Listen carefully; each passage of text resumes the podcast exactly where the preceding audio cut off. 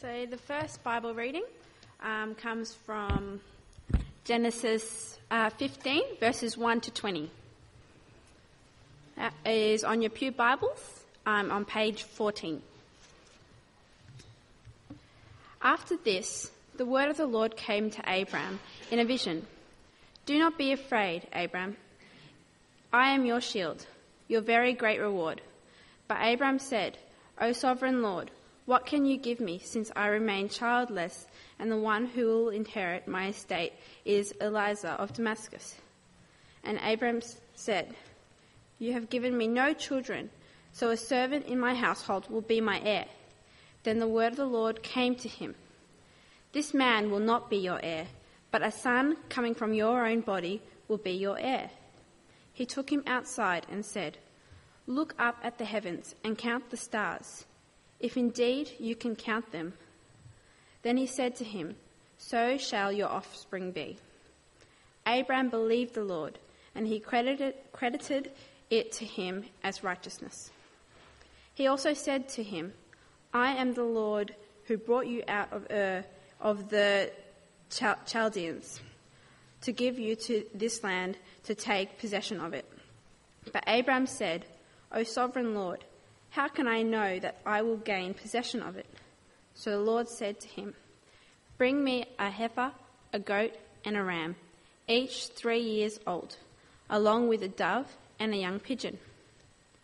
Abram brought all these to him and cut them in two, and arranged the halves opposite each other. The birds, however, he did not cut in half. Then birds of prey came down on the carcasses but Abram drove them away. As the sun was setting, Abram fell into a deep sleep, and a thick and dreadful darkness came over him. Then the Lord said to him, Know for, the, for certain that your descendants will be strangers in a country not their own, and they will be enslaved and mistreated 400 years. But I will punish the nation they serve as slaves, and afterward they will come out with great possessions.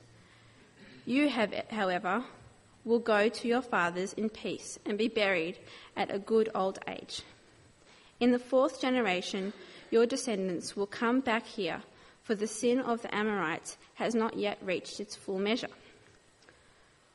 When the sun has set and the darkness has fallen, a smoking, a, fallen, a smoking fire pot with a blazing torch appeared and passed between the pieces. On that day, the Lord made a covenant with Abram and said, To your descendants, I give the land from the river of Egypt to the great river, the Euphrates, the land of the Kenites, Kenizzites, Cadmonites, Hittites, Perizzites, Rephaites, I guess I finished, Amorites, Canaanites, uh, Girgashites, and Jebusites. This is the word of the Lord.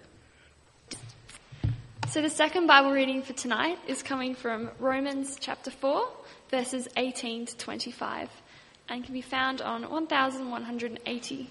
No, that's the last one. 1182. No, I was right the first time. All right, so 18 to 25. Against all hope, Abraham in hope believed, and so became the father of many nations, just as it had been said to him, So shall your offspring be. Without weakening in his faith, he faced the fact that his body was as good as dead, since he was about a hundred years old, and that Sarah's womb was also dead.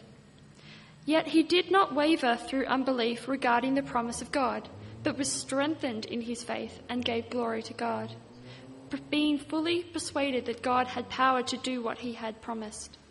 This is why it was credited to him as righteousness. The words, it was credited to him, were written not for him alone, but also for us, to whom God will credit righteousness, for us who believe in him, who raised Jesus our Lord from the dead he was delivered over to death for our sins and was raised to life for our justification. Thanks be to God for his word.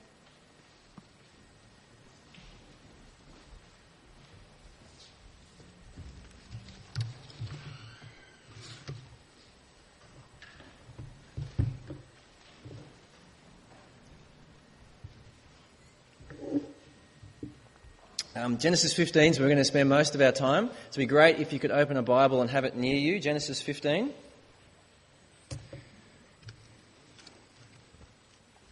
Uh, good evening, by the way.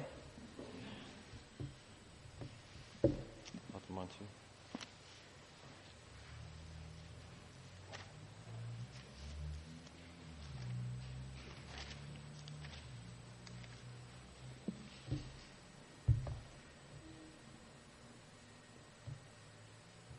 Okay, I'll pray.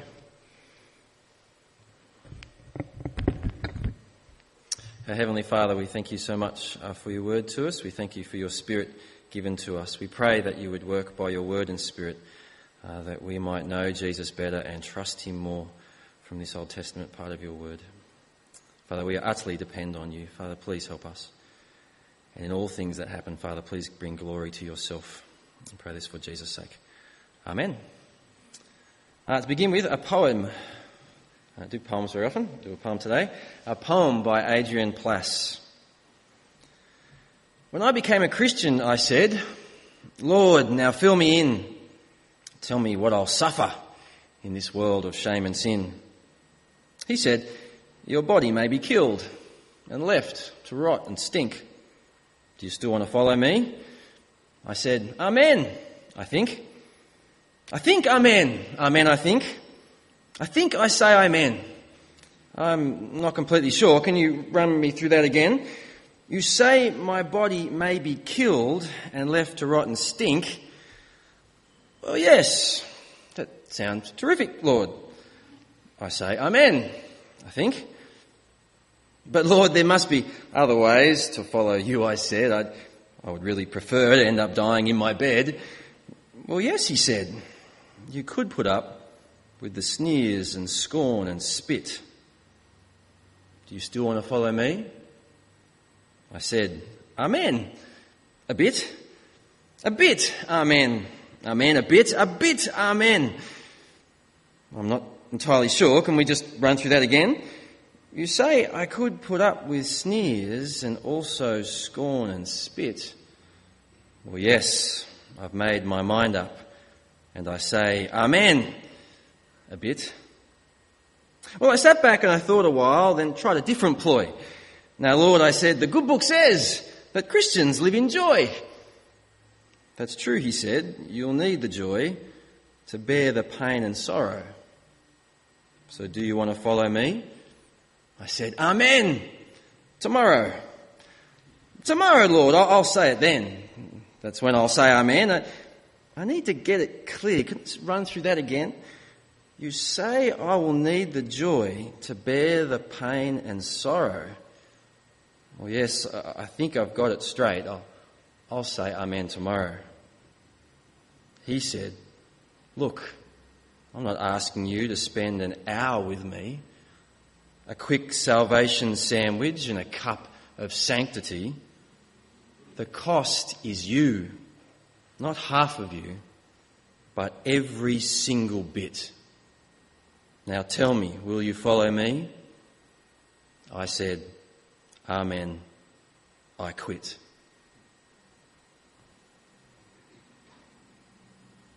Jesus says, Mark chapter 8, if anyone would come after me, he, she must deny themselves, take up their cross and follow me.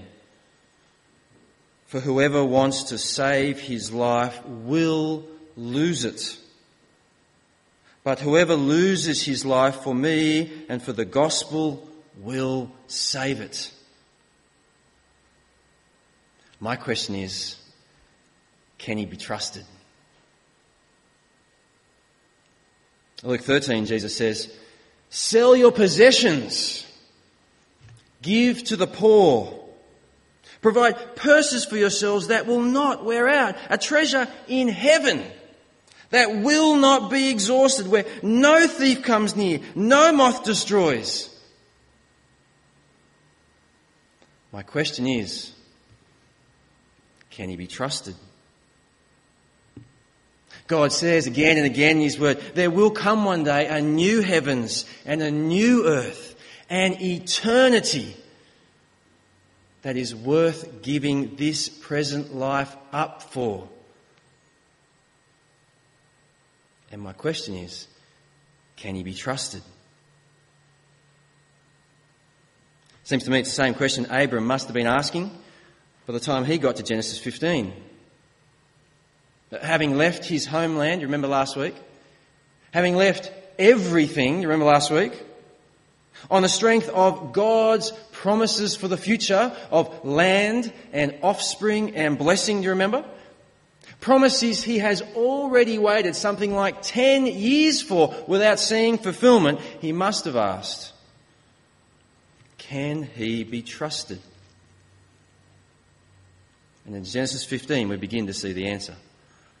Now you'll notice uh, our chapter's broken into two parts, uh, each with the same basic shape. It's there on your outlines. Hopefully that's helpful. First comes a promise from God. Second, a problem from Abram. And third, the promise from God all over again. And in between those two scenes, it's Abram's response and, and God's assessment of his response. And we pick it up, verse 1. If you've got your Bibles handy, you'll see the chapter begins with God taking the initiative. And in a vision, the word of the Lord coming to Abram. Do not be afraid, Abram. I am your shield, your very great reward. Now, in the verses immediately before this, uh, to rescue his nephew Lot, Abram has just attacked four powerful eastern kings. And quite possibly at this moment, a kind of a retaliatory counterstrike is already being planned. He's also just turned back in the verses immediately, immediately before these, just turned back a reward uh, from another king who, who benefited from Abram's victory. And, and so here Abram is under threat. Here Abram is without the reward he could have had. And God comes to him and says, Do not be afraid, Abram. I am your shield, your very great reward. I, Abram, am your protection. I am your provision. To which Abram replies, do you see verse 2? Oh, sovereign Lord, what can you give me? Since I remain childless, and the one who will inherit my estate is Eliezer of Damascus. Oh, oh, sovereign Lord, what good is your promised success without a successor? Oh, sovereign Lord, what good is your promised inheritance without an inheritor to pass it on to? As it stands, a servant, O Lord, will take all I own. What can you possibly give me when you have given me no children? And so God turns back to Abram and says, You bug, you insignificant worm. How dare you question me? How dare you doubt my promise? Or at least that's what he would have said if he was like the so-called gods of so many other so-called religions. Religions where you can't question God and you can't speak to God. I mean, not really. I mean, you can sort of chant your mantras over and over and you can call them prayers, but they're not really speaking to God. Certainly not like this. Not from the depths of your heart not laying your soul bare to a God who you expect to care and hear you, to a God who actually responds like this. See verse 4? No mention of bugs. The word of the Lord came to him.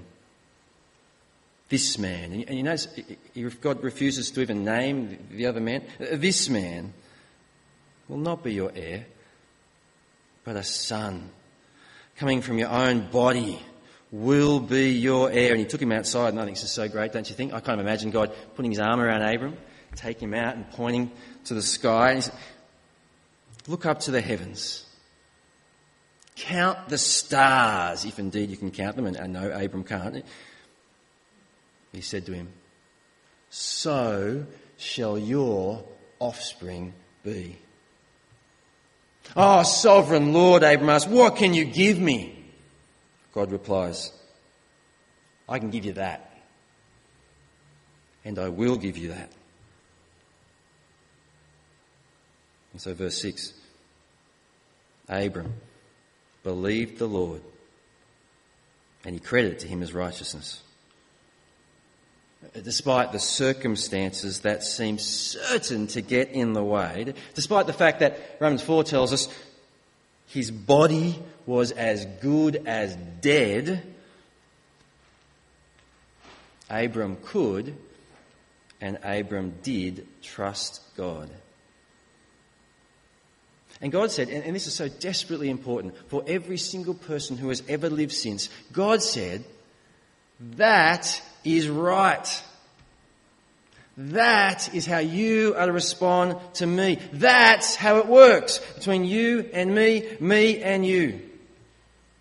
Not by your initiative or your work or your religion, your actions, but, but by my initiative and my word and my promise which you receive with the empty hands of faith.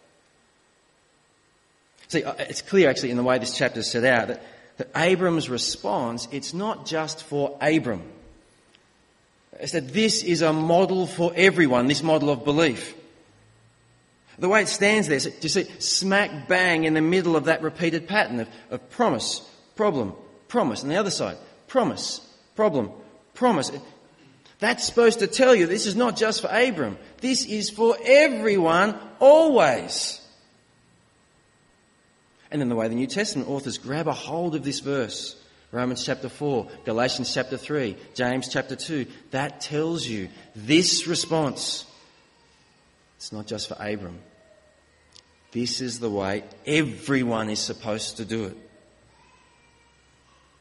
You know, they say when the, the first missionary went to what we now call Ni Vanuatu, formerly New Hebrides, a man named John Paton, just a handsome fellow there. Um, one of the first things he said about doing was to translate the Gospel of John. But he kept coming up to a word that, that he couldn't find the equivalent in the New Hebridean language. What word was that? It was the word believe. I'm trying to say is a fairly important word to get right if you're going to translate Gospel of John, the Bible anyway. But he his language helper, try as they might, they couldn't find an appropriate equivalent. Anyway, time went on, and one day he and his helper had been trekking and hunting together, and, they came back to camp exhausted, end of the day, and the language helper just kind of collapsed into his hammock. And, Paton said, That! Tell me that! What you just did, collapsing with all your weight into the hammock, explain that to me. And that's what the language helper did. And that's what Paton used to translate the word believe. Collapsing with all your weight. You see, that's what Abraham did with the promise of God. That's what we are to do with the promises of God, to collapse into them with all our weight, to trust them with all that we have, just as Abram did. Well, anyway, uh, Genesis 15, you'll see God goes on, and so does Abram from verse 7. He, God, also said to him, I am the Lord who brought you out of Ur of the Chaldeans to give you this land, to take possession of it. Here we go again. But Abram said, Oh, sovereign Lord, how can I know that I'll gain possession of it? See, just, as he had for the promise of children, so also for the promise of land, Abram actually has some very good reasons to doubt. After all, the land is full, uh, Mary told us, verse 19, of Kenites, Kenizzites, Cadmonites, Hittites, Perizzites, Rephaites, Amorites, Canaanites, Girgashites, and Jebusites. And this is the land you're going to give me, O sovereign Lord? So again, God gives Abram a promise. And again, Abram raises a problem. Indeed, the so-called model of faith, Abram, he questions the promise of God. Did you see it? He questions the God of the promise. And my question is, did he do the wrong thing? Having done what was the model of right just two verses earlier, does Abram now do wrong? Does he rebel against God? Does he act in unbelief? And also, therefore, do we? When we too have questions, when we too have doubts. I remember a, a blog article not so long ago, it started this way. Oh, I have a dirty little secret. You always read on when it starts like that. Uh, something I'm ashamed to admit. You see, I sometimes struggle with doubt. I've heard Christians admit to adultery, theft, violence, lying, but I rarely hear them admit doubting. It's the thing that must not be named the unforgivable sin. The question is, is he right? After all, that's why we hide our questions so often, isn't it?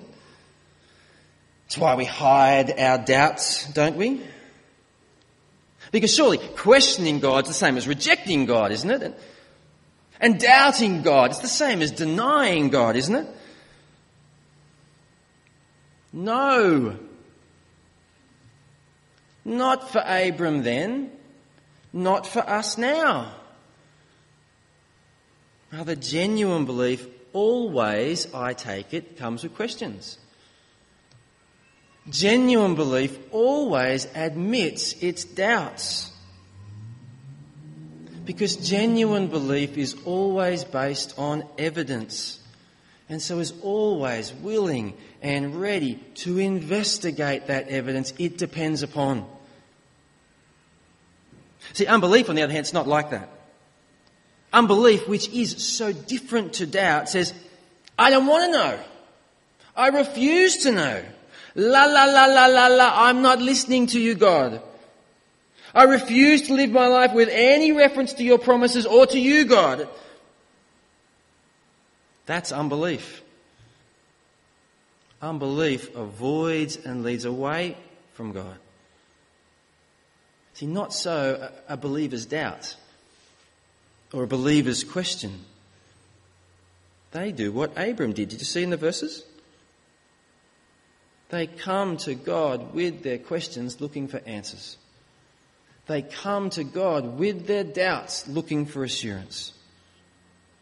See, and that's why Paul can say in Romans chapter 4, which threw me for a bit, having just read Genesis 15, yet he did not waver through unbelief regarding the promise of God. Is that how you would have summarized Genesis 15? But it's true. He didn't unbelieve. He trusted God even as he brought his questions to him, even as he brought his doubts to him. And we should too. We've got to be willing to be real about our faith and ask our questions to each other and to God. To admit our doubts to one another and to God so our questions can be answered and our doubts can be dealt with. Well, Abram raises his problem, and again, God repeats his promise. This time in a kind of graphic kind of way. He tells Abram, go fetch some animals, particular kinds of animals, and that's what Abram does. And Abram seems to know what's going on because he comes back and without any further instruction, he cuts them down the middle. And then he goes to sleep, as you do. Well, uh, well, well with some serious help from God, it seems. See there, verse 12? Abram, a, a bit like, do you remember Adam in the garden when God took his rib? Abram falls into a deep sleep. A thick, dreadful darkness comes over him. It's the kind of sleep you usually need an anesthesiologist to help you into, I think. And God repeats his promise for land. With all the detail of how it'll happen. Do you see it? Through the events of the Exodus, do you recognise them? The 400 years in captivity, their rescue out with the riches. God repeats his promise. And then something strange happens, as if it wasn't strange enough already. Verse 17. When the sun had set, darkness had fallen, a smoking fire pot, which is something like a barbecue, and a blazing torch appeared and, and passed between the pieces. As Abraham sleeps, smoke appears and fire appears and then just kind of walks between the animals cut in two. And I don't know about you, and I'm not sure about Abraham, but I'm thinking, What's that about? The very next words tell us, do you see? Verse 18. On that day, the Lord made a covenant with Abram and said, To your descendants I give this land, from the river of Egypt to the great river Euphrates. See, apparently in ancient Near East, uh, when you wanted to enter into a contract, you can go down to the solicitor's office and take out your pen. Um, when you wanted to seal an already existing relationship, you wanted, when you wanted to make crystal clear just how binding your promises were, what you would do is this. You would take some animals, as Abram does. You would cut them in half, as Abram does and you and the other party would walk together between the pieces, and symbolically you would say, if we don't keep our promises, if you don't hold your side of the bargain, may what happened to those animals happen to me.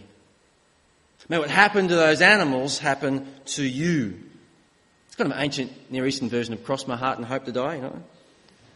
Over my dead body, you know, that kind of it's kind of modernised. I was trying to think, how would you do this? I'm of thinking, you can imagine me and my boy Jacob making some solemn agreement, maybe about the tidiness of his room, um, some binding oath between he and I. And, and just so he knows how binding this is, how serious I am, I say to Jacob, go fetch the cat. and a saw, probably an apron. And both parties, do you see it? Bound by death to keep their word. Except in this covenant, I wonder if you notice, something really weird happens. Again, if it's not weird enough. Something non-covenantal, well no, it's covenantal, but something different to the other covenants. See, did you notice there is no both parties here? Uh, where's Abraham when all this is going on? He's in a deep sleep over here somewhere. He's a passive bystander to the actions. And so instead, do you see, it's only God. Represented by the smoke and the fire, just as he will be, not so long away, well, 400 years away, on Mount Sinai. Just as he will be, do you remember the, the, the pillar of smoke by day and the pillar of fire by night leading out of Exodus? Here, represented by the fire and the smoke, it is only God who binds himself to this promise, marching between the pieces. This will depend only and entirely on God. Abraham's descendants will receive this land. Just it depends only entirely on God that we receive our land. Do you realise that? The new land of the new creation, the land the book of Hebrews suggests is at least the final fulfillment of this promise to Abram. That's how passionate God is about his promises. Over my dead body, he says. So let's return to our opening question. Can God be trusted? Well, the answer from Genesis 15, which I guess you would have guessed from fairly early on in the talk, is it's yes. But importantly, in as much as he has promised, because he has promised, and because we must. See, first of all, I want to say yes, God can be trusted. In as much as he has promised. I don't know if it's this growing trend uh, among Christians these days to act as if faith is the thing that gets things done all by itself, regardless of what you want done. As if faith is really just the power of positive thinking. So as long as you believe it, and you believe it hard enough, then by God it will happen. You hear it in the, in the Joyce Meyers, the, the Joel Osteens, and the Best Life Now in the latest little offering that I declare. 31 promises to declare over your life. I don't want to say you hear it in us sometimes too.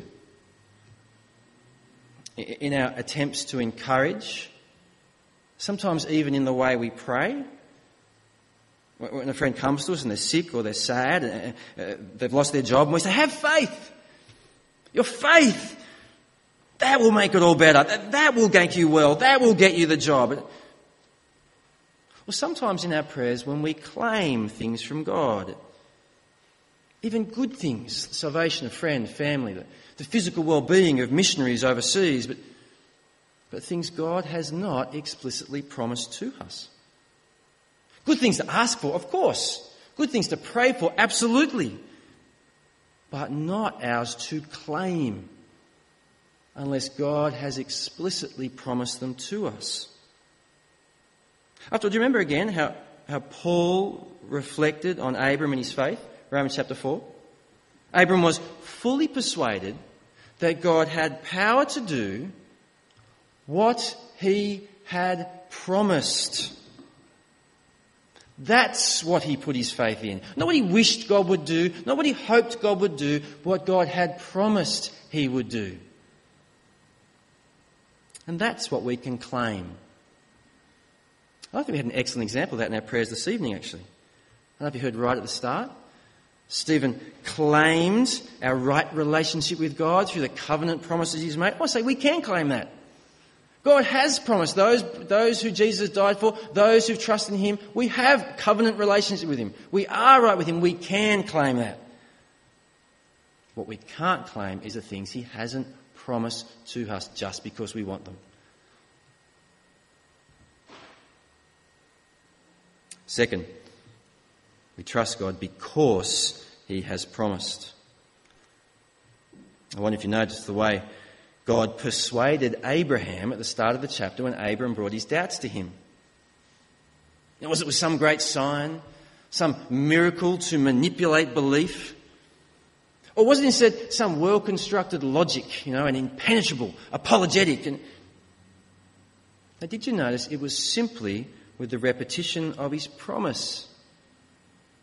with a reminder to Abram of just how passionately God is committed to his promise. Remember, I would die, he said, rather than see my promise broken. It's the promises of God that convince us of the promises of God. Because we're in such a much better place than Abram, aren't we? I mean, on this side of the cross, we've seen God go one better than there what he did in Genesis 15. We've seen him not only commit his life to keeping his promises, we've seen him in the Lord Jesus on the cross give his life to the keeping of his promises. I remember seeing a great Christian poster once that read this God said it. I believe it. That settles it. And I remember really liking that poster. But it could go one better, couldn't it? with a big dirty line through the middle phrase. Oh, come on. It didn't work. Pretend there's a line through the middle phrase. Instead, reading, God said it. That settles it. And so I believe it. God never, ever, ever breaks his promises. And that's why we trust him and the promises he's made. And we also do it because we must. Romans 4 from verse 23. The words that was credited to him were not written for him alone, but also for us, to whom God will also credit righteousness, right with him, for us who believe in him who raised Jesus, our Lord, from the dead. What was right for Abram is still right for us. Indeed, it's the only right way to relate to God. We trust Him in as much as He's promised, because He has promised, and because we must. Well, we began with that poem from Adrian Plass. We didn't read it all the way through. So, for a special treat, get some more of the poem. Picking up from where we left off, the author says this I'm very sorry, Lord, I said. I'd like to follow you. But I don't think religion's a manly thing to do. He said, Forget religion then and think about my son. And tell me if you're man enough to trust what he has done. Are you man enough to see the need? Man enough to go? Man enough to care for those whom no one wants to know? Man enough to say the thing that people hate to hear, to battle through Gethsemane and loneliness and fear. And listen, are you man enough to stand it at the end? That moment of betrayal by the kisses of a friend? And are you man enough to even hold your tongue? Man enough to cry when nails break through your body? Are you man enough to die? Man enough to take the pain, wear it like a crown? Man enough to love the world and turn it upside down? Are you man enough to follow me? I ask you once again. I said, Oh Lord, I'm frightened. But I also said, Amen. Amen, Amen, Amen, Amen. Amen, Amen, Amen. I said, Oh Lord, I'm frightened. But I also said, Amen. Let's pray.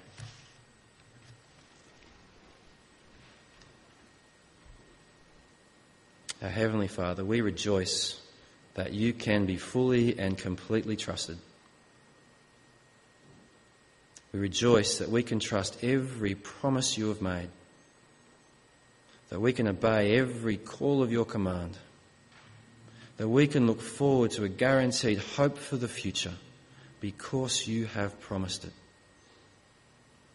Our wonderful Heavenly Father, we ask that you would work in us, that we would say our Amen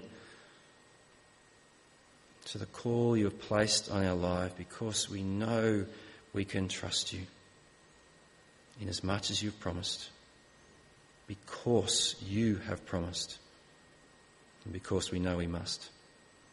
And pray these things for Jesus' precious sake. Amen.